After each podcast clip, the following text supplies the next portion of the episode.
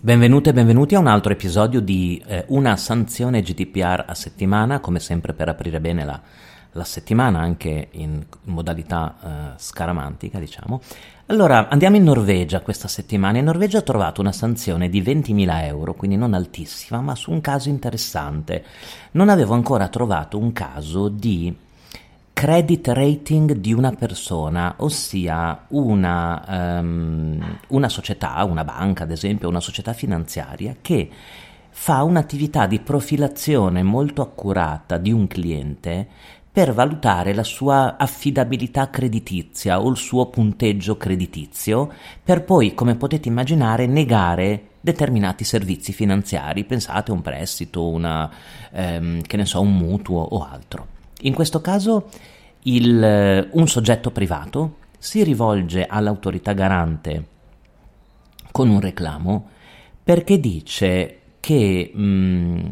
aveva, eh,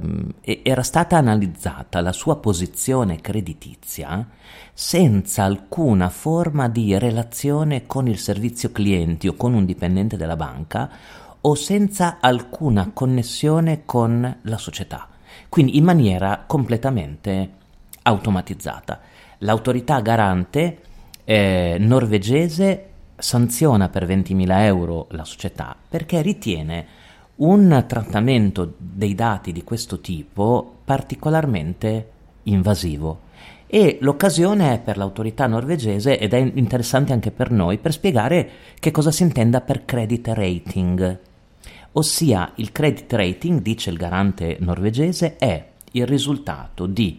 una raccolta di dati personali che provengono da tante fonti differenti e quindi anche la provenienza è molto complicata da comprendere perché sono tutte quelle fonti cui ha accesso ad esempio una banca e cui può non avere accesso un individuo. E quindi è il risultato, il credit rating di una raccolta di dati personali che provengono da tante fonti differenti e serve a indicare la capacità o meno di una persona o la, la tendenza o meno di una persona a essere, ehm, a poter pagare una determinata richiesta o contestazione o sanzione o, ehm, o interessi di mora, ad esempio. Cioè è la, è la capacità di sostenere una determinata spesa. E, ehm, nell'analisi il garante nota anche che Ovviamente per creare un credit rating occorre indagare nel dettaglio sulla situazione finanziaria di quella persona e quindi mh, vengono accumulati e, e, raccolti tutti i dati che riguardano i solleciti di pagamento, i ritardi nel pagamento, la variazione nei tassi dei prestiti, eh, se questa persona ha altre posizioni aperte, eh, la trattenuta del quinto dello stipendio, capite? Cioè si creano un insieme di dati che servono a profilare sempre meglio il soggetto, ma non a suo vantaggio in questo caso, ma in maniera che il garante ritiene particolarmente invasiva. E, um, questo è un tema, dice il garante norvegese, che noi teniamo